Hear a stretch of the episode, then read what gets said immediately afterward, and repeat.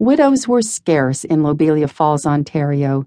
Mrs. Zilla Trott might therefore have been regarded as something of a rarity, not that she couldn't have made it into the rarity class on her own merits. Tonight, sensibly dressed for a brisk October evening in leather scuffs, heavy wool socks, a long red flannel nightgown, a pink crocheted bed jacket, and a matching cap that sat jauntily on her abundant, close cropped gray hair, she had added an old blue sweater of her late husband's to her ensemble and stepped out into the backyard to salute the harvest moon. Her cat, Nemea, had followed dutifully at Zilla's well protected heels. Their brief moonwalk completed, Nemea had followed Zilla back into the kitchen without demur, hiss, spit, or catly cuss. At the moment, Nemea was sitting on the drain board watching Zilla put her soybeans to sprout, and Zilla was worried. What's got into you tonight, Nemea? Why didn't you stay out a while and go helling around with the rest of the cats, eh? I hope you're not coming down with something. Nemea certainly didn't look to be ailing.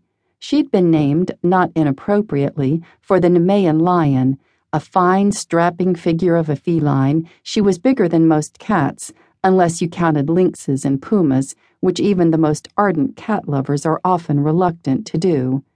Nemea's eyes were huge and green. They bore an inscrutable glint that had cowed many dogs, and not a few humans. Her fur was a rich copper gold color with streaks of strawberry roan.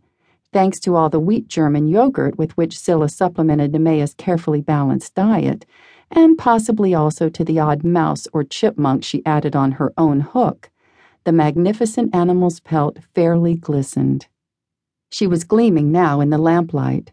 Her eyes were bright as emeralds, her pink nose was moist, her fine stand of whiskers showed not the barest hint of a droop.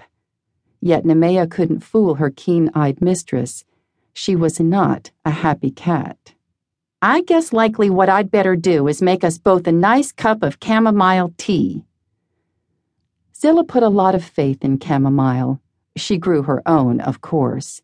She filled the kettle, little recking what a handsome picture she made, with the lamplight picking out coppery reflections on the high bridged nose that revealed her part Cree heritage. She put another stick in the wood stove, for the night was chill, and she wanted the fire to hold over till morning. She was just setting the kettle on the front lid when she heard from behind her a rather tentative boo. People didn't lock their doors much in Lobelia Falls. Zilla naturally assumed this must be one of the neighbor's kids practicing up for Halloween. She whirled around, all set to fling up her hands and exclaim, My stars and garters, as protocol demanded.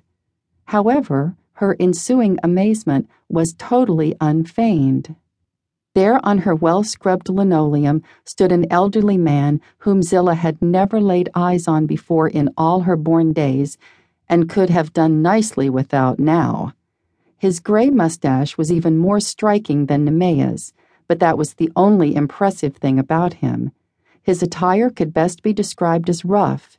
His baggy, dark gray trouser legs were stuffed into scuffed old boots with dirt caked on them.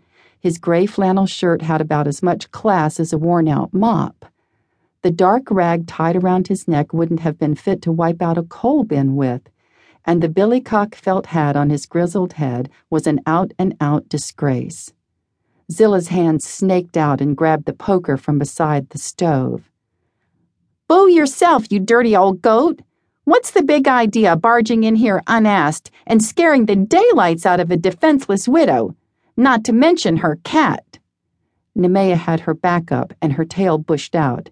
She was spitting a blue streak, and Zilla didn't blame her. You just turn around and waltz yourself out of my kitchen before I lam you one with this poker. That's a hell of a way to talk to company, grunted the interloper. Ain't you even wondering who I am? Not particularly. You don't look like any relative I'd care to own, that's for sure. Unless you're that no good bum Aunt Jessamine got herself tied to back in 1942. I thought you'd died of hobnail liver ages ago. I can't remember your name. Don't make no never mind. I ain't him and never was. I'd a known better than to get myself roped in by any she devil of a woman.